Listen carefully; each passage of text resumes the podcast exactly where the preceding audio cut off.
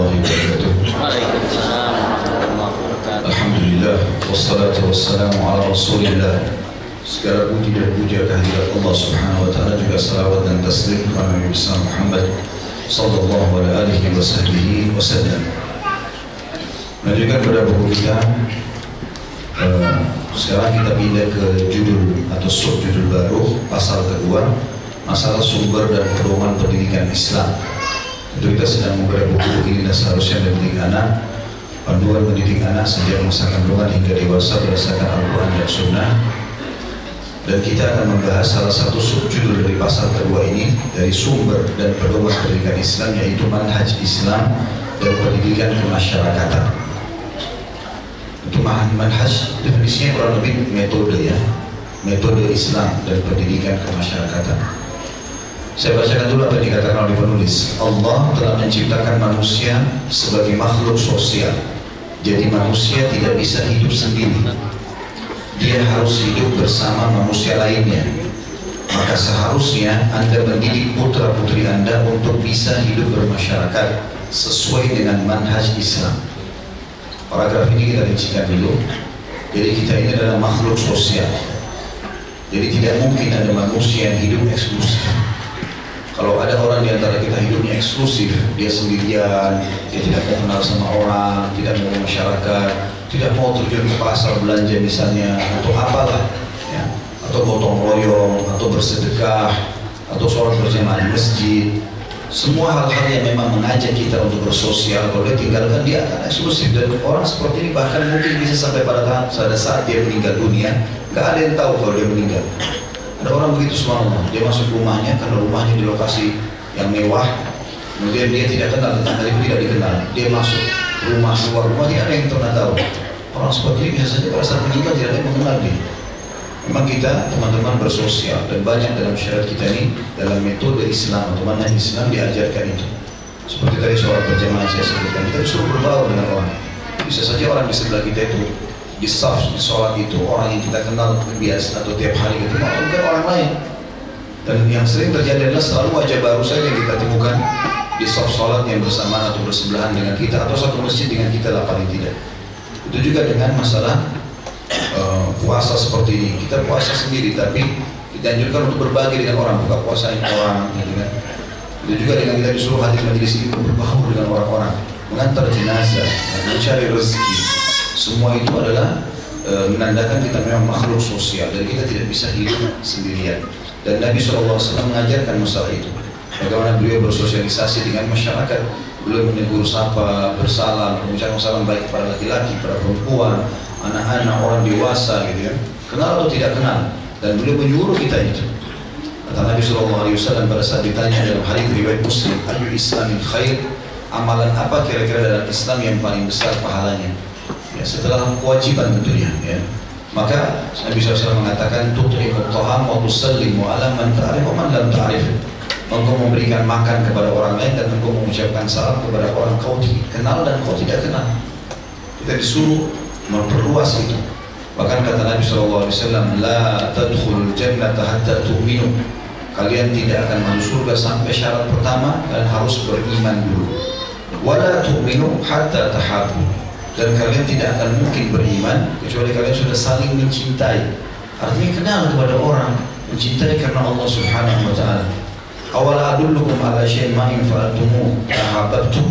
Maukah saya tunjukkan kalian amal yang kalau kalian kerjakan kalian akan saling mencintai. Lalu beliau mengatakan afsyus salam bainakum. Sebarkan salam di antara kalian. Ini semua tanda kesosialan. Terus sebarkan salam pada orang kita kenal, tidak kenal, semua kita ucapkan. Agar kita kenal lebih banyak kepada orang lain. Sama dengan kasus pernikahan, menikah juga begitu. Menandakan kita makhluk sosial. Kita berbaur, menikah dengan orang. Mungkin keluarga atau bukan keluarga. Sehingga kalau bukan keluarga pun makin luas jaringan kekeluargaan kita. Karena nanti kalau kita menikah tidak namanya mantan mertua, tidak namanya mantan anak mantu. Maka akan ada kerabat baru, ada orang tua baru, gitu kan. Yang memang kita diwajibkan juga berbuat baik dengan mereka. Semua keluarganya istri atau keluarga suami adalah kerabat kita sekarang bertambah dengan kerabatan itu jadi makin luas sosial kita. Maka semua ini dalil-dalil yang sangat jelas tentang masalah sosialisasi itu. Jadi kita tidak boleh hidup eksklusif. Apalagi sama muslim ya. karena dengan kita berbuat kebaikan kepada sesama muslim akan dinilai pahala dari sisi Allah Subhanahu wa taala bahkan kepada semuanya ya. Dalam Islam bahkan kita diajarkan berbuat baik dengan seluruh makhluk maka itu juga masuk dalam ibadah karena pernah waktu Nabi SAW sebut dalam hadis Bukhari ada dulu laki-laki dari Bani Israel sebelum kalian kata Nabi SAW itu uh, dia turun ke sumur karena kehausan kemudian dia minumlah. Setelah dia keluar ternyata dia temukan di situ ada anjing yang sudah sedang mengeluarkan lidahnya karena kehausan. Maka dia pun mengatakan anjing ini tidak tertimpa haus seperti aku tertimpa tadi. Lalu dia turun melepas satu sepatunya kata Nabi SAW diisi dengan air lalu dia gigit dengan mulut yang ujung sepatu itu supaya airnya nggak tumpah. Lalu dia manjat naik kembali dari sumur dari dalam sumur. Lalu diberikan dan minum air anjing tersebut. Karena itu Allah maafkan dosa-dosanya. Dalam hadis yang lain juga dikatakan hadis Bukhari dua-duanya tentunya yang tadi saya sebutkan dengan hadis yang sekarang tentang seorang wanita berzina dari Bani Israel. Yang dia minum kemudian dia hilangkan hausnya. Lalu kemudian dia lihat ada anjing yang kehausan seperti tadi kasusnya lalu diberikan minum. Lalu Allah maafkan dia dan Allah masukkan dia dalam surga karena memang kita sosial. Gitu kita dianjurkan menanam tanam-tanaman kata Nabi SAW kalau di tangan kita ada bibit tanaman dan kalian tahu besok kiamat tanamkanlah. Manfaatnya buat orang lain disuruh sosial kita. Nah, jadi berbuat baik. Abdullah bin Umar radhiyallahu anhu pernah pegang bibit pohon kurma di umur beliau yang sangat tua, rambutnya semua putih, alisnya putih, jidatnya putih semua, 90 tahun lebih umur. Maka orang-orang sini tanya, wahai Abdullah bin Umar, Anda tidak akan nikmati pohon kurma Anda karena pohon kurma sama dengan kelapa, lama baru berbuah. Mungkin sekian tahun yang akan datang. Kata dia, radhiyallahu dan ini ilmu yang sangat dalam. Beliau mengatakan, kalau aku tidak mengambil manfaat darinya, maka akan bermanfaat bagi orang yang datang sesudahku. Artinya tetap akan ada pahala di sini. Maka semua ini mengatakan hal yang mendasar yang harus kita pahami. Selanjutnya beliau mengatakan Islam sangat memperhatikan pendidikan sosial karena hal itu akan memberi dampak positif dalam perilaku dan perasaan batin anak yang berdampak pada agama, akhlak, kebiasaan dan emosional anak. Jadi salah satu metode atau manhaj Islam adalah pertama tadi di paragraf pertama adalah sosial. Jadi kita harus biasakan anak-anak kita berbaur. Makanya sekarang kan dengan adanya lembaga pendidikan, kita masukkan ke sekolah dia punya teman-teman, bagus ya. dia kenal gurunya. Jadi bisa tahu mana baik mana buruk ya. Itu juga masalah bersosial. Kemudian juga dampak positif dalam masalah sosial akan dalam dalam uh, kehidupan masyarakat ini maka akan ada dampak sosial nih berbaur dengan orang ini jadi kita membantu, kita dibantu, kita memberi nasihat, kita dinasihati, kita didukung, kita memberikan dukungan, gitu kan? kita diingatkan, kita juga mengingatkan ini semua adalah dampak positif dan ini berpengaruh sekali pada pembentukan pribadi si anak tadi. Ya. Jadi jangan kita eksklusifkan. Karena ada juga orang sekarang eksklusifkan anaknya diduduk, ditahan di rumah, belajar di rumah saja, nggak pernah kenal, nggak ada teman-temannya sama sekali. Dan ini kadang-kadang karena ketakutan si orang tua saja. Kita tinggal jadikan sekolah, lembaga atau lingkungan yang sehat, insya Allah bisa dengan izin Allah Subhanahu Wa Taala. Selanjutnya kata beliau Islam telah menganjurkan kepada setiap pendidik dan orang tua yang ingin sukses dalam mendidik anak agar betul-betul mendidik mereka secara baik sehingga mereka bisa hidup wajar dan tenang di tengah masyarakat sebagai makhluk sosial yang mulia dan bagus.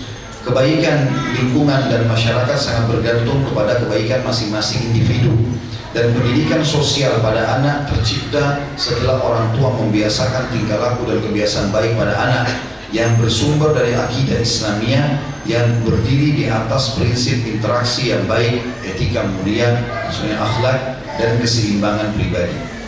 Jadi paragraf ini menjelaskan kepada kita, nulis ini dipesan bahwasanya dengan cara mendidik anak-anak bersosial, bermasyarakat, maka itu akan membuat mereka terbiasa berbaur dan akhirnya juga e, bisa kalau dia bisa kita dididik dengan baik di rumah, dia bisa berpengaruh, bisa berefek pada masyarakat itu maka tersebarlah kebaikan-kebaikan tersebut. Kalau ada orang berhasil di rumahnya dengan baik, dia hafal Quran, dia sholat, dia baik akhlak, lalu dia bergabung baru sama teman-temannya, lalu dia bisa mempengaruhi teman-teman dia secara sosial tentunya, dia berbaur dengan masyarakat, maka itu efeknya sangat besar, bisa memperbaiki lingkup masyarakat yang sangat luas. Ya. Ini yang ditekankan di paragraf yang ketiga tadi. Kata beliau sistem pendidikan Islam telah terbukti fleksibel sesuai perkembangan zaman, perubahan kondisi dan tempat, serta cocok untuk setiap umat manusia. maka umat dan bangsa lain mengadopsi sistem pendidikan dari nilai Islam dan mereka mengambil berbagai nilai luhur dari ajaran dan akhlak Islam yang benar dan suci. Saya waktu uh, punya pengalaman menyusun tesis S2 dulu, uh, salah satu sub bahasan di tesis saya itu tentang masalah Ghazwal Fikr atau perang budaya yang ditanamkan oleh orang Muslim kepada umat Islam, gitu ya. Maka saya temukan ternyata kalau kita telusuri secara detail ya kita akan temukan memang nilai-nilai Islam atau Islam inilah yang menjadi simbol di muka bumi ini. Bahkan semua teknologi yang ada sekarang itu dari umat Islam awalnya. Banyak buku-buku yang mengungkap masalah itu dan sampai sekarang fakta sejarahnya masih ada dan itu tidak mungkin dihapus oleh orang-orang Eropa pun. Masa kejayaan Islam di Spanyol dulu itu yang merupakan masa emas perkembangan teknologi di zaman sekarang. Dari umat Islam seperti pesawat ditemukan pertama kali oleh Abbas bin Ahnas rahimahullah. Ini seorang ilmuwan muslim dari Spanyol. Dia melihat burung terbang kemudian dia mengikuti. Ya dia dia membeli seekor burung lalu dia menelusuri dia pelajari sayapnya. Lalu dia buatlah ukuran sebesar ototnya itu diukur dengan ukuran badannya oh ternyata harus sekian sentimeter baru bisa sejarah sejajar burung ini bisa terbang. Dan dipelajari lengkap sama dia tulislah di orang toilet sampai dia buat sendiri sayap buatan sama dari dia. Kemudian dia coba sayap buatan itu dia pasang di tangannya kemudian dia loncat dari gunung tertinggi pada saat itu dan dia berhasil mendarat dengan selamat dengan menggunakan metode dia itu. Nah metode ini ditulis dalam sebuah buku karya dia Abbas bin Ahnas rahimahullah. Ini teman-teman kalau tulis di Google insya Allah ada kisah tentang Abbas bin Ahnas ini adalah penemu penerbangan pertama orang muslim buku dia diterjemahkan oleh dua adik kakak orang dari Inggris yang akhirnya dikenal di dunia sebagai penemu, penemu teori pesawat. Padahal sebenarnya ide dari awal dari seorang muslim. Ada orang yang mereka tidak bisa hapus namanya ya, dalam sejarah seperti misalnya Al Jabbar, namanya Abdul Jabbar, ilmu matematika. Itu seseorang yang menulis rumus matematika bernama Abdul Jabbar dari Spanyol. Itu juga luar biasa. Yang menemukan pertama metode adanya aliran listrik sehingga dibuatlah pada saat itu juga eh, kekuatan Eh, kereta api sebenarnya dari bara api dan segala macam. Ini dari seseorang bernama Al-Jaziri. Masyhur sekali kisah-kisah mereka. Jadi memang Islam datang mengajarkan itu dan nilai-nilai Islam ini menyuruh kita perintah dalam Islam. Menyuruh kita berkembang. Allah suruh melihat ke langit, melihat ke bumi di diri kita. Suruh telusuri, pelajari itu semuanya. Gitu kan? cuma memang setelah berkembangnya atau setelah terpecahnya wilayah-wilayah Islam di bawah jajahan negara-negara non muslim Indonesia di bawah Belanda, Malaysia di bawah Inggris, kemudian negara-negara Afrika Utara seperti Mesir, Turki, Jazair, Maroko di bawah Prancis dan banyak ya, yang dilakukan oleh negara-negara itu dipecah-pecah di bawah jajahan mereka. Mulailah pada situ sejarah Islam terhapuskan dari generasi muda muslim. Sehingga akhirnya mereka tidak tenang lagi dan tidak menyadari kalau Islamlah yang sebenarnya telah mewarnai dunia ini. Yang kita tahu kiblatnya adalah sekarang kepada orang non muslim sebenarnya Islam datang untuk menjelaskan masalah itu atau sudah datang menjelaskan masalah itu. Di dalam uh, peradaban juga seperti itu. Ditemukan sampai sekarang seperti Spanyol misalnya sangat bangga dengan bangunan-bangunan yang ditinggalkan oleh umat Islam dari kerajaan Cordova atau kerajaan Spanyol dulu ya. Itu juga dengan uh, beberapa negara-negara yang masih meninggalkan peninggalan Islam seperti Turki, yang masih ada peninggalan Turki Uthmani, ya, kemudian di negeri Syam, di Syria masih ada peninggalan dinasti Umayyah, di Irak masih ada peninggalan dinasti Abbasiyah. Itu sampai sekarang memukul dunia dan membuat mereka bertanya-tanya bagaimana dulu dibuat bangunan ini, bagaimana dulu dibuat bangunan itu. Dan luar biasa itu. Ya. Jadi banyak sekali sebenarnya dalam Islam yang atau Islam ini mewarnai dunia. Nilai-nilai luhurnya itu. Kalau ada orang non muslim teman-teman, kita temukan dia melakukan satu perbuatan yang menurut kita baik, misalnya dia bakti sama orang tuanya, dia bersedekah, membantu orang susah, uh, dia senyum atau ramah sama orang. Ini semua kita perlu garis bawahi. Kalau bukan karena dia melakukannya, tapi karena perbuatan itu dipandang oleh Islam baik. Islam memandang bakti sama orang tua, dermawan, ya, senyum dan ramah ini bagian daripada ajaran Islam. Dia buat itu kita nilai baik karena kita tahu sebenarnya agama kita mengatakan itu baik bukan karena dia melakukannya. Begitu juga kalau mereka menganggap itu perbuatan baik tapi agama kita anggap buruk, kita tidak akan anggap baik seperti misalnya di negara-negara non muslim di atas 18 tahun boleh seks bebas. Bebas boleh sudah boleh coba khamar, sudah boleh bahkan menuntut orang tuanya sendiri di pengadilan kalau orang tuanya memaksakan pendapat misalnya dan segala macam hal ini kita akan pandang buruk karena Islam memandang buruk itu. Jadi kalau ada satu kebaikan yang sedang tersebar di wilayah non muslim itu karena agama kita anggap baik. Karena kalau agama kita anggap buruk, maka pasti kita juga akan nilai buruk itu. Ini poin pesan penting yang harus kita sadarkan diri kita dan kita tanamkan juga kepada anak-anak. Jadi kita harus belajar ya tentang Islam ini supaya kita lebih paham dan kita juga ajarkan kepada anak-anak. Dan tidak akan pernah ketinggalan waktu dan zaman ya. Yang Islam akan selalu layak untuk semua tempat tadi dikatakan ya sistem pendidikan Islam telah terbukti fleksibel sesuai dengan perkembangan zaman, perubahan kondisi dan tempat serta cocok untuk setiap umat Islam, umat manusia maka umat dan bangsa lain mengadopsi sistem pendidikan dari nilai Islam dan mereka mengambil berbagai nilai luhur dari ajaran dan akhlak Islam yang benar, yang bersih dan suci. Salah satu juga yang pernah saya teliti itu ada atau saya temukan maaf ada beberapa ilmuwan eh, dari Eropa orang non Muslim mereka diutus oleh eh, pemimpin-pemimpin di Eropa untuk mempelajari khusus tim ya, dari seluruh wilayah Eropa mempelajari uh, khusus bagaimana menangani dan menghukum pelaku kriminal yang yang yang yang kelas tinggi ya misalnya orang itu sudah merampok, membunuh, memerkosa, diapakan gitu loh. Atau dia membunuh sekian banyak orang, brutal, diapakan gitu.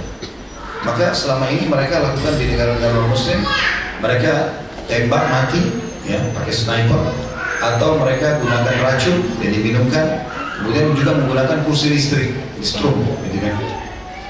Maka mereka lihat kenapa negara-negara Islam banyak tidak lakukan perbuatan itu? Sniper saja penembakan sekarang iya. Tapi yang lain kayak kursi listrik segala macam nggak ada lalu mereka coba telusuri kira-kira ada cara untuk menghukum mati nggak yang lain? Mereka temukan dalam Islam ada penggal kepala kan gitu. Di kisos penggal kepala. Maka mereka telusuri kenapa ini? Itu utusan-utusan negara barat ini datang ke Mesir pada saat itu dan berbicara dengan beberapa ulama muslim. Kenapa Islam menyuruh penggal kepala? Maka kebanyakan jawaban para ulama itu perintah agama kami kami jalankan. Tapi karena mereka para imam mereka adakan penelitian. Ternyata kasus sekarang kalau kalau ada kasus terjadi dari seorang kriminal maka tujuan utama adalah menghabisi dia. Udah dia dibunuh selesai. Maka keburukannya mati bersama dia Islam hilang bersama dia. Khusus untuk orang-orang yang penjahat-penjahat kaliber ini. Maka ditelusuri dan dari semua bentuk e, menghukum mati ini atau hukuman mati ini. Menembak, stroke, diminumkan racun dan kisah sepenggal kepala ditemukan terakhir penelitian adalah penggal kepala cara yang paling mudah dan cara yang paling cepat. Dengan menggal kepala orang ini mati dan juga e, keburukannya hilang bersama dia dan tidak terlalu memberikan rasa sakit seperti sakitnya orang kalau di stroke atau ditembak atau segala macam. Maka itu diakui sendiri oleh para ilmuwan-ilmuwan non muslim dan ini Allah sudah katakan dalam Al-Quran A'udzubillahi minasyaitonir walaupun fil qisas hayatun ya ulil albab. Sesungguhnya pada kisos itu ya pada kisos itu saya penggal kepala pembunuh orang menjadi kriminal yang membunuh ini dicambuk orang yang e, berzina dan dirajam yang sudah menikah kemudian dipotong tangan pencuri ini ada kemakmuran kehidupan kalian kalau hai orang-orang yang berakal kata Allah dalam kisos itu ada kemakmuran kehidupan kan wahai orang-orang yang berakal. Selanjutnya kata beliau di sini, namun sungguh sangat heran di mana sebagian generasi Islam kagum dan terbudaya dengan budaya dan peradaban Barat yang rusak lagi porak-porandakan akibat penentangan mereka terhadap ajaran agama yang lurus dan mulia.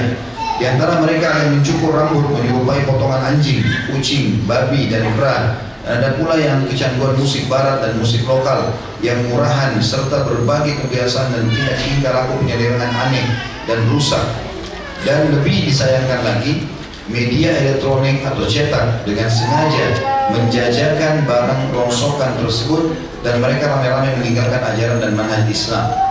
Jadi artinya sekarang umat Islam malah lebih bangga dengan anaknya jadi penyanyi daripada para penghafal Al-Quran. Lebih bangga belajar umum daripada belajar agama. Ini yang terjadi karena memang yang, dis, yang diseduhkan atau yang memang dipaparkan atau ditawarkan oleh para produk-produk uh, media orang non muslim ini memang itu. Sehingga sampai pada tingkat generasi muda kita merasa aneh kalau sudah SMA apalagi dia belum pernah pacaran. Aneh kalau dia memang belum pernah coba rokok aneh kalau dia tidak minum khamr aneh kalau dia tidak tahu narkotika aneh. Dianggap asing. Padahal sebenarnya justru itu orang yang bersih dan suci. Tapi sudah terpengaruh bahkan tidak jarang di antara mereka hanya sekedar kenal di barat atau kenal ini misalnya potongan rambut, misalnya meduk uh, pakaian atau apa saja, maka dengan itu sudah cukup untuk membuat umat Islam atau generasi Islam untuk mengikuti itu. Saya pernah ceritakan teman-teman sekalian pada saat masa kejayaan Islam dulu terakhir itu adalah Uthmaniyah di Turki. Itu sampai pada tingkat bahasa Arab yang mereka gunakan umat Islam ini jadikan bahasa Arab sebagai simbol mereka. Maka sampai pada tingkat pada saat itu uh, kalau ada orang non muslim laki-laki misalnya melamar perempuan dan lamarannya ini menggunakan itu orang laki-lakinya melamar bisa bahasa Arab itu dianggap orang yang sangat pintar. Diterima lamaran itu kalau ada di antara mereka atau banyak ratu-ratu dunia termasuk ada fotonya pernah saya lihat itu ratu Austria itu orang Nasrani Katolik tapi ratunya pakai cadar dan pakai jilbab. Ada fotonya pernah masih hitam putih. Saya dapatkan dari beberapa naskah. Dan akhirnya ditulis lihatlah bagaimana Ratu Austria dalam bahasa Arabnya Nimsa ya. Itu uh, menggunakan cadar seperti ini karena mencontohi ratu-ratu muslimah ya, yang memang menggunakan dan mereka anggap ratu itu tidak boleh sembarangan orang melihatnya. Jadi pada saat itu mereka menjadikan Islam sebagai pegangan ya, menjadikan contoh sekarang kita balik keadaan sehingga agama Islam ditinggalkan disayangkan sekali kita bukan bangga dengan metode yang sudah ada yang Allah ajarkan dan Rasulnya tapi malah kita pergi kepada ajaran-ajaran yang tidak benar itu. Pendidik yang sukses kata beliau pasti ingin mengikat anak didik dengan nilai-nilai Islam yang universal dan menjauhkan mereka dari pengaruh budaya dan pemikiran yang merusak. Sebab bila anak terbiasa dengan keba kebaikan sejak masih kecil atau masa kecil, maka dia akan menjadi orang-orang baik di masa dewasa. Ya Islam mengajarkan kebaikan Bapak Ibu sekalian. Kita ada bisa disuruh sedekah. Kita kalau tanamkan kepada anak sedekah, itu baik. Kita dalam Islam disuruh bakti sama orang tua. Maka tentu saja pada saat kita ajarkan anak dia sudah berbakti. Maka baik semuanya. Sampai seorang syekh pernah pergi ke Eropa. Kemudian dia jalan sama istrinya. Kisah nyata. Pada saat dia mau menyeberang jalan dia lihat ada seorang ibu sudah sangat tua nenek-nenek mau nyeberang nggak ada satupun mobil yang berhenti untuk memberikan dia jalan. Maka kedua suami istri yang muslim ini pun memberikan isyarat untuk minta jalan lalu dia mereka berdua pandulah si nenek tua ini menyeberang. Maka dia bilang nenek itu saya terima kasih pada kalian dan perlu kalian tahu saya hampir tiap hari seperti itu kalau mau menyeberang selalu nunggu lama baru saya bisa menyeberang jalan. Siapa kalian ini? Ditanya lah kami adalah muslim datang dari negara timur tengah. Kenapa kalian bantu saya kata si nenek itu kata keduanya karena agama kami memerintahkan itu kami disuruh menghormati orang yang tua. Anda ini seperti posisi ibu kami. Kami disuruh berbuat baik. Maka dia mengatakan sungguh mulia agama kalian ya. Menghormati orang-orang seperti ini. Andai saja aku masih muda dan masih kelihatan cantik, maka semua mobil bukan akan berhenti memberikan aku jalan. Tapi di masa tua ini tidak seperti itu. Mereka teman-teman sudah biasa di negara-negara muslim meletakkan orang tuanya. Kalau sudah berumur 50 tahun ke atas taruh di panti kerupuk. Nggak mau diurus sama dia. Dan kita berbalik kita malah berusaha untuk berbakti sama orang tua kita. Tapi itu yang mereka lakukan. Sampai ada di antara mereka diukir kisahnya itu kalau meninggal dan banyak di antara mereka begitu. Dia tinggal misalnya di satu ibu kota atau kota yang besar. Mana orang tuanya di kota yang lain? Dia tinggal bayar panti jompo sana transfer uang tiap bulan. Melihat saja nggak pernah sibuk dengan pekerjaannya. Pada saat meninggal pun ditelepon dia cuma mengatakan ya sudah berapa biaya pemakamannya saya kirim transfer. Lihat pun tidak. Kita subhanallah disuruh makin tua orang tua kita makin besar pahala kita makin bakti. Dan berbeda metode Islam sama metode mereka. Dan ini kalau kita tanamkan kepada anak-anak dari kecil metode Islam maka mereka akan baik. Karena tidak perlu kita contohi eh, metode-metode yang lain tentunya. Lebih dalam lagi beliau masukkan ke subjudul Rasul SAW Nabi pendidik membawa rahmat dan hidayah anak terlahir di atas fitrah yang dan kemurnian karakter maka tingkah laku dan akhlak anak berubah karena berbagai pengaruh hingga hilang bentuk keasliannya. Kemudian pelan-pelan pengaruh baru eh, pengaruh baru tertanam dan terpatri secara kuat sehingga sulit terpengaruh dengan pemikiran lain. Oleh sebab itu, sangat nampak pentingnya mendidik anak sejak usia dini dengan berbagai macam etika, akhlak mulia dan tingkah laku bagus, tingkah laku bagus seperti yang dinyatakan penyair. Sesungguhnya anak yang engkau didik semenjak kecil laksana tanaman pohon yang selalu disiram air hingga nampak segar dan menghijau setelah nampak terlihat kering dan layu. Orang dewasa tidak meninggalkan akhlaknya hingga telah ditutup dengan tanah kuburan. Maksudnya adalah anak-anakmu dididik dengan baik. Jadi kan mereka sebagai aset amal jariah. Kata mereka seperti pohon. Kalau selalu kita sirami dengan kebaikan, air itu kebaikan, ilmu agama, akhlak-akhlak yang baik. Yang diajarkan oleh Islam, karena Islam selalu menyuruh kebaikan semuanya. Dermawan, tanggung jawab, e, jujur, amanah. Dan Islam melarang yang buruk-buruk, mencerca, mencaci maki, menghina, menggibah, mengambil orang lain, mencuri, memukul, tidak boleh semua. Maka ini semua akan membentuk karakter yang baik bagi anak-anak. Itu tidak akan berubah sampai orang mengubahnya. Dan dia mengatakan orang yang cerdas, muslim yang cerdas, dia tidak akan berhenti mendidik sampai dia masuk ke liang lahat. Artinya dia berusaha terus memandu anak-anaknya untuk menjadi pemimpin di tengah-tengah masyarakat. Fase pertama dari umur anak merupakan asas pembentukan bagi kepribadian, kepribadian anak sehingga kasih sayang, kelembutan dan cinta sangat memberi pengaruh besar dalam proses pembentukan tersebut. Dari umur mukmin Aisyah radhiyallahu anha dia berkata, ada sekelompok orang datang kepada Rasulullah SAW lalu mereka bertanya, apakah engkau mencium anak-anakmu? Maka beliau SAW menjawab, ya. Mereka berkata, demi Allah, kami tidak pernah mencium anak-anak kami. Rasulullah SAW bersabda, apakah aku mampu menghalangi bila Allah mencabut perasaan sayang dari hati kalian? Ada si riwayat Bukhari di jilid 10 halaman 360 dan Imam Muslim nomor 2317. Di antara hal yang mendasar yang Islam ajarkan adalah mencium anak-anak di waktu kecil dan berbagi kasih sayang dengan mereka. Kata beliau, ciuman merupakan tanda kasih tanda cinta orang tua kepada anak dan bukti kerendahan hati orang tua kepadanya. Dan ciuman laksana cahaya terang yang menyinari hati dan sanubari anak serta menjadikan anak percaya diri dan bergairah untuk berinteraksi atau interaksi dengan lingkungan. Apalagi hal itu merupakan bagian dari sunnah Nabi SAW yang diajarkan kepada umatnya jadi uh, ada pernah sahabat juga orang Badui dia punya anak uh, 10 orang. Dia kebetulan masuk masjid Nabi SAW kemudian dia lagi mau ngobrol sama Nabi mau ikut di pengajian maksudnya sama Nabi SAW tiba-tiba cucunya Nabi lewat Hasan dan Husain. Lalu Nabi SAW pelukin cucunya dicium di depan para sahabat.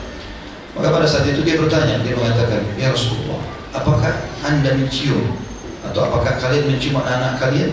Kata Nabi SAW iya dia bilang saya demi Allah punya 10 anak belum pernah aku cium sekalipun maka kata Nabi SAW apa yang harus aku lakukan kalau Allah telah mengangkat kasih sayang dari hati artinya itu, itu metode yang salah mesti kau terapkan itu itu juga dari hadis Abu Hurairah radhiyallahu anhu dia berkata Nabi SAW mencium Al Hasan bin Ali radhiyallahu anhu maka Akra bin Habis ini nama dari sahabat yang orang baru yang punya 10 orang anak.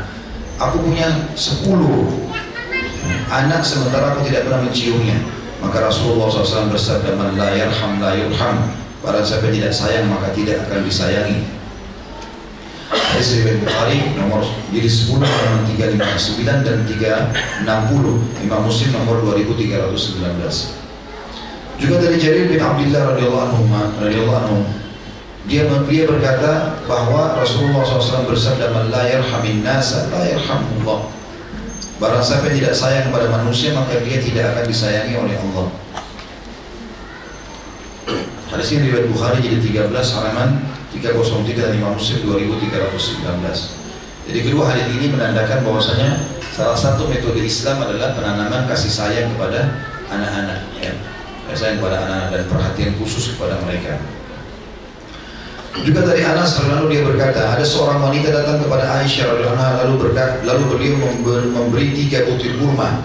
Kedua anaknya masing-masing diberi sebutir kurma dan dia memegang sebutir kurma lagi. Setelah kedua anak tersebut makan kurma masing-masing, mereka melihat kepada ibunya kedua anak ini. Maka sang ibu membelah sebutir kurma menjadi dua lalu diberikan kepada kedua anaknya, masing-masing setengah butir. Setelah Nabi SAW datang, maka Aisyah radhiyallahu anha memberitahukan kejadian tersebut. Lalu Nabi SAW bersabda, wa ma yujibuka min dhalika laqad rahimahullahu bi rahmatiha bi rahmatiha sabiyaiha Kenapa kau harus heran? Ini sebenarnya wa ma yujibuki yang pegang buku uh, fathah di kafnya diganti dengan kasrah karena ini untuk perempuan. Nabi SAW berkata kepada Aisyah, Kenapa kamu harus heran wahai Aisyah tentang hal itu? Sesungguhnya Allah telah merahmatinya karena rasa sayangnya kepada kedua orang tuanya atau emak Sesungguhnya Allah telah merahmatinya karena serasa sayang kepada kedua anaknya. Hadis ini diriwayatkan oleh Imam Bukhari dalam kitab Al Mufrad nomor 89 Imam Muslim dengan lafaz yang serupa nomor 2630.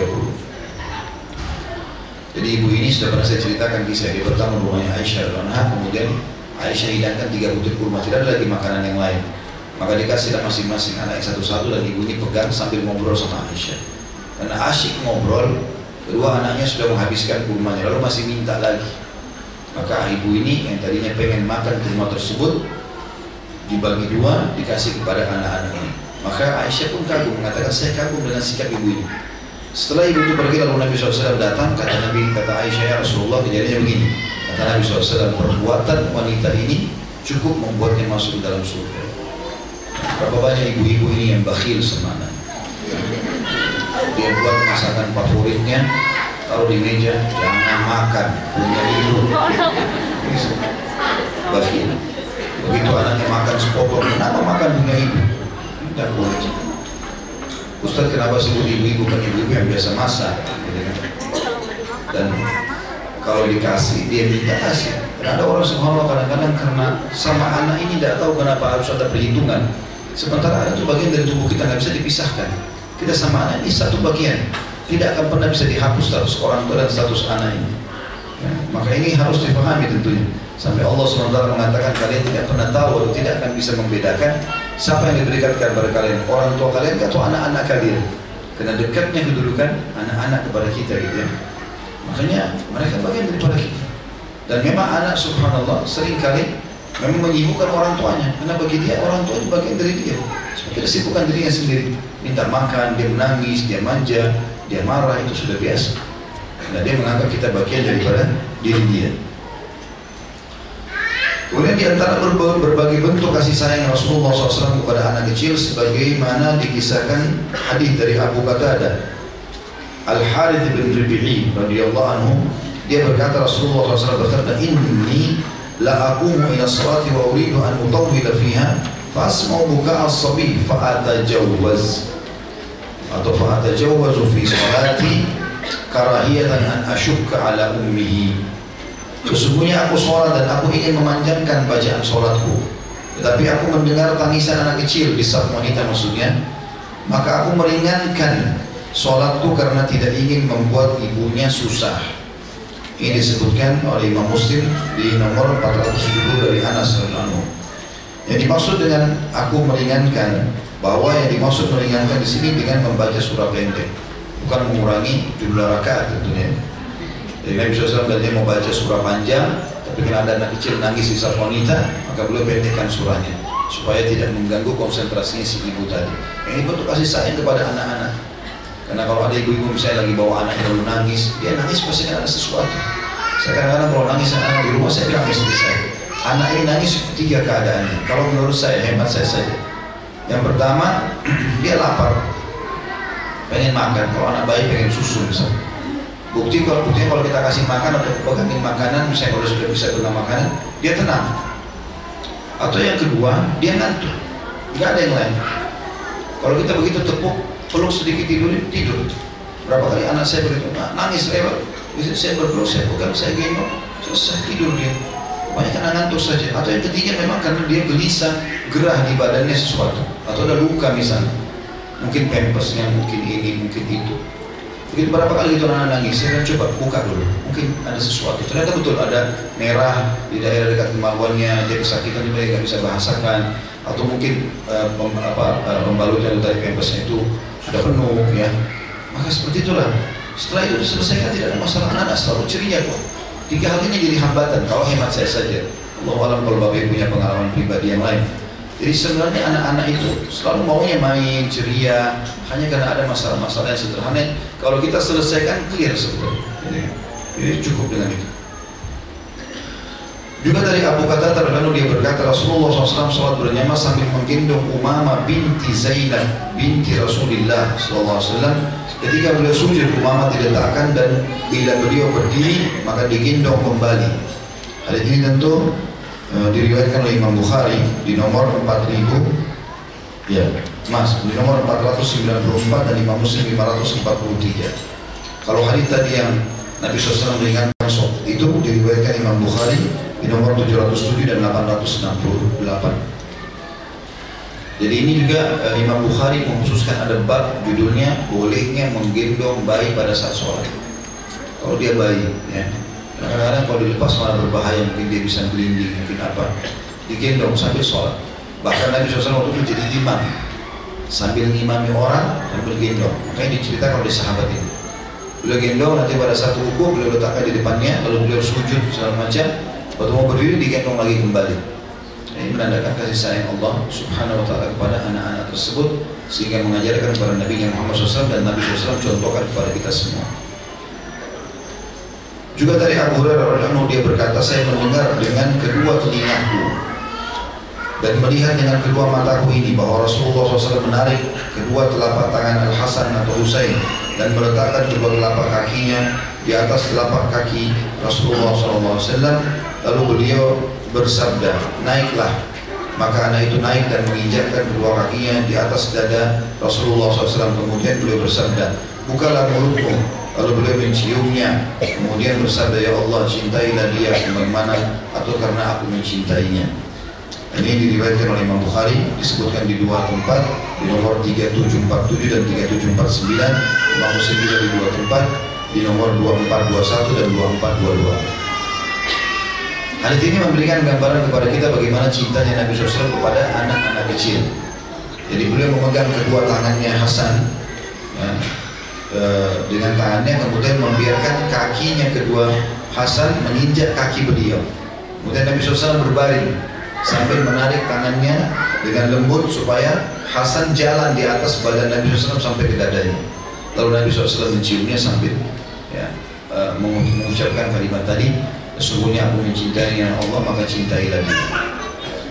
Juga Abdullah bin Syaddad radhiyallahu mengatakan ketika Rasulullah SAW sholat berjamaah tiba-tiba datang Al Husain menaiki punggung beliau sementara beliau sedang sujud. Lalu beliau memanjangkan sujud hingga para jamaah mengira terjadi sesuatu pada Nabi. Maka beliau bersabda setelah sholat, Inna bni irtahalani fakarihtu an uajalahu hatta yaqdi hajatan. Sesungguhnya cucuku ini menaiki punggungku maka aku atau saya tidak ingin berburu-burunya hingga ia menaik menunaikan hajatnya. Hadis ini diriwayatkan An-Nasai jadi 2 halaman 243, Ahmad jadi 3 halaman 493, uh, Al-Hakim menyebutkan jadi 3 di halaman 181 dan 726 dan beliau mengatakan hadis ini sahih menurut syarat Imam Bukhari Muslim.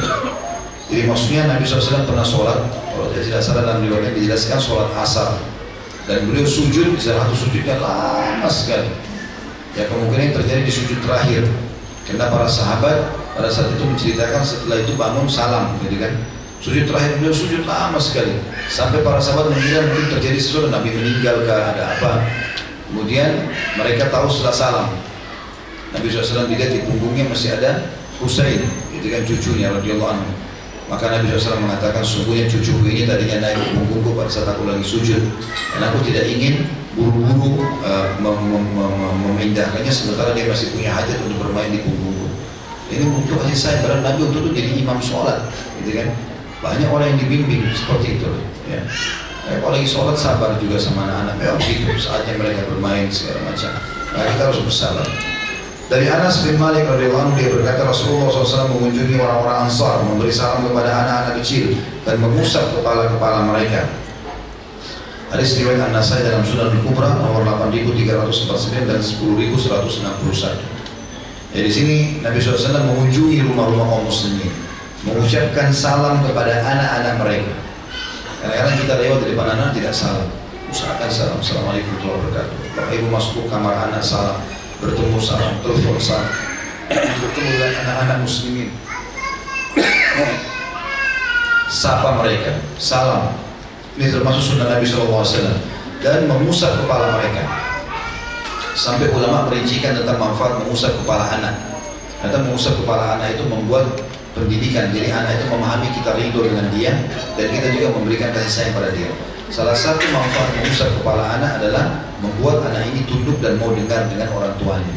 Jadi saya sambil nasihat sambil kepalanya nak dengarin ya gini-gini. Itu sangat membantu, terutama di umur-umur mereka masih kecil. Juga dari Abdullah bin Ja'far radhiyallahu anhu dia berkata, Rasulullah SAW mengusap kepalaku dengan tangannya. Kira-kira beliau mengusap tiga kali dan setiap mengusap beliau berdoa ya Allah berilah ganti kepada Ja'far dengan kebaikan pada anaknya. Hadis ini riwayat Imam Ahmad jadi satu halaman 204 dan 205 Al Hakim dalam Mustadraknya maksudnya kitabnya namanya Mustadrak di jadi satu halaman 528 ini Abdullah bin Ja'far, Ja'far bin Abi Talib ya. Jadi ayahnya anak yang menceritakan ini namanya Ja'far bin Abi Talib. Ini kakaknya Ali bin Abi Talib, lebih tua 10 tahun dari Ali radhiyallahu anhu. Beliau termasuk pemimpin sahabat yang uh, hijrah ke Ethiopia di fase Mekah dulu bersama 82 orang sama beliau 83 orang. Dan pada saat perang Khaybar boleh kembali ke Madinah. Lalu Nabi SAW putus untuk uh, memimpin salah satu peperangan namanya perang uh, Mu'tah ke wilayah Jordania menyerang wilayah Romawi dan pada saat itu Ja'far mati syahid radhiyallahu anhu dan, dan beliau tangannya sempat terputus dua-duanya di medan perang dan kata Nabi SAW Ja'far telah digantikan kedua tangannya dengan sayang oleh Allah subhanahu wa ta'ala dan sekarang dia sedang berterbangan bersama malaikat di sekitar surga nah waktu meninggal karena ini suku Nabi maka Nabi SAW datang kepada ke rumahnya Ja'far lalu memegang kepala salah satu anaknya itu di antara abah anaknya adalah Abdullah. Lalu mendoakan ya Allah gantikanlah atau berilah ganti kepada Ja'far dengan kebaikan pada anaknya. Maksudnya jadikan anaknya tetap tumbuh menjadi dalam menjadi orang-orang yang soleh karena dia sudah meninggal dan tidak bisa mengurus lagi anaknya. Tapi di sini Abdullah menceritakan kalau pada saat ayahku meninggal Rasulullah SAW kemudian mengusap kepalaku sampai tiga kali sambil mendoakan Ibnu Asakir meriwayatkan dari Abdullah bin Ja'far dia berkata Bila Rasulullah SAW datang dari bepergian, maka beliau disambut oleh anak-anak kecil dari, dari keluarganya. Pernah suatu ketika beliau datang dari bepergian dan aku adalah orang pertama yang menyambutnya. Maka aku pun membon, uh, maka beliau memboncengku di depan beliau lalu salah satu dari kedua anak Fatimah Hasan dan Husain datang maka Rasulullah SAW memboncengnya di belakang beliau uh, belakang beliau hingga kami masuk Madinah bertiga naik satu tunggangan. Hadis ini tentu diriwayatkan oleh Imam Muslim nomor 2428. Ini juga contoh salah satu lagi metode Islam berbagi kasih sayang dengan anak-anak selain menciumnya, mengusap kepalanya, memboncengnya atau membawanya jalan bersama-sama. Maka ini masuk dalam masa dalam masalahnya juga menggendong misalnya ya, karena tadi ada hadis tentang Nabi SAW gendong cucunya pada saat lagi sholat. Ini semua bagian daripada metode Islam dalam pendidikan anak. Di antara bentuk kasih sayang dan kelembutan beliau terhadap anak kecil seperti yang digambarkan dalam hadis riwayat At-Tabarani dari Salman radhiyallahu anhu, dia berkata, kami pernah berada di sekitar Nabi SAW lalu Ummu Aiman datang dan berkata, wahai Rasulullah, Al Hasan dan Husain hilang dalam uh, tanda kutip ketika pada saat, pada siang hari. Maka beliau SAW uh, eh, bersabda, bangkitlah dan carilah cucuku masing-masing menyebar ke setiap arah dan aku mengikuti arah Nabi SAW hingga kami berada di puncak gunung. Tiba-tiba aku menemukan Al Hasan dan Husain sedang bergandengan satu sama lain. Tiba-tiba ada ular sedang berdiri dan menjulurkan yang menjulurkan semacam api dari mulutnya. Maka Rasulullah SAW dengan cepat menuju ke tempat ular dan ular tersebut menoleh menghadap Nabi SAW kemudian lari masuk ke salah, salah satu batu. Kemudian beliau datang menemui Al Hasan dan Husain lalu melepas rangkulan keduanya dan mengusap kepala keduanya. Lalu beliau SAW bersabda, Bapakku dan ibuku akan jadi aku jadikan tebusan bagi kalian berdua. Betapa mulianya kalian di hadapan Allah. Kemudian beliau menggendong Al Hasan di atas pundak kanan dan Al Husain di atas pundak kiri. Aku berkata, sungguh kalian sangat beruntung. Sebaik-baik tunggangan dan tunggangan kalian berdua. Maka Rasulullah SAW bersabda sebaik-baik penunggang adalah mereka berdua dan bapak mereka berdua lebih baik daripada keduanya.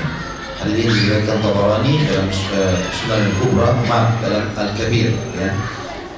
Ini nama buku jilid 3 halaman 65 dan nomor hadisnya 2677 dan kitab Al-Awsat nomor 3987 dan juga dalam Majma' Az-Zawaid oleh Al-Mundiri di jilid 9 halaman 182.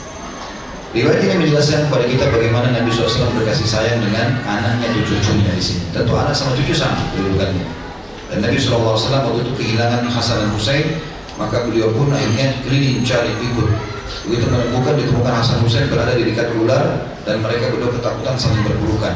Maka Nabi SAW datang lalu mengusir ular tersebut lalu ular itu pergi lalu Nabi SAW membuka pelukan Hasan dan Husain lalu memeluk keduanya lalu mencium dan mengusap sambil mengatakan betapa mulia kedudukan kalian di sisi Allah ya.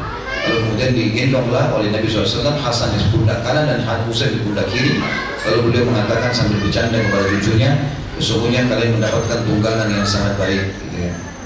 Dan keluarlah sabda-sabda Nabi SAW dan Nabi SAW sebaik-baik menunggang adalah mereka berdua. Maksudnya mereka sekarang menunggangi aku dan tidak akan mungkin ada orang yang menunggangi pundak Nabi SAW. Gitu ya. Dan bapak mereka berdua lebih baik daripada keduanya. Maksudnya Ali bin Abi Thalib lebih afdal daripada Al-Hasan dan Husain radhiyallahu anhum ajma'in.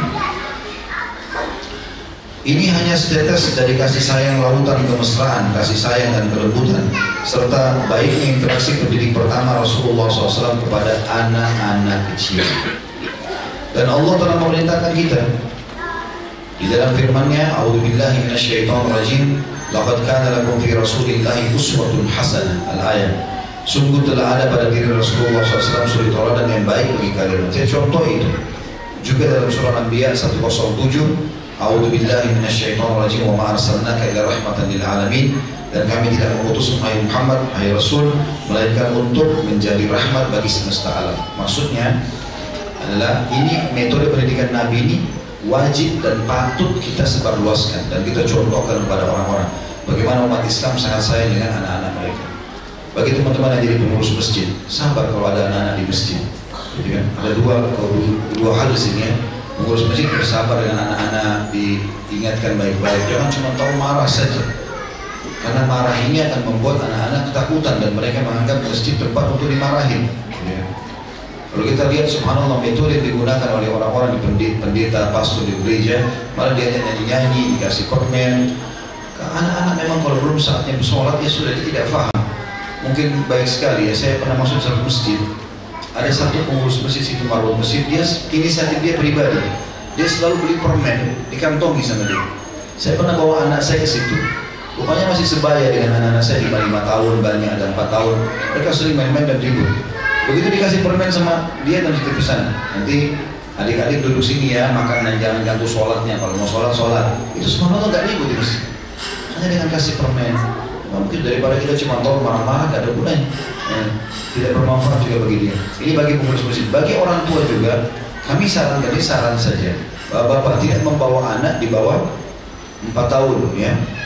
Jangan dibawa dulu karena mereka memang memang tingkat bermainnya itu tinggi sekali. Mereka memang maunya main terus gitu. Saya pernah bawa anak saya begitu, masih umur 2 tahun. Saya coba gitu ya. Istri saya juga bilang, gak dibawa ke masjid aja, karena anak laki-laki, saya bawa ke masjid. Lagi sholat saya pikir saya gendong dia terus dia minta turun saya letakkan. Dan dia jalan. Dia keliling soft itu kacamata orang diambil ini diambil ini diambil macam-macam. Habis sholat sudah keliling soft semua. Untung nggak keluar jalan itu ternyata kan belum bisa.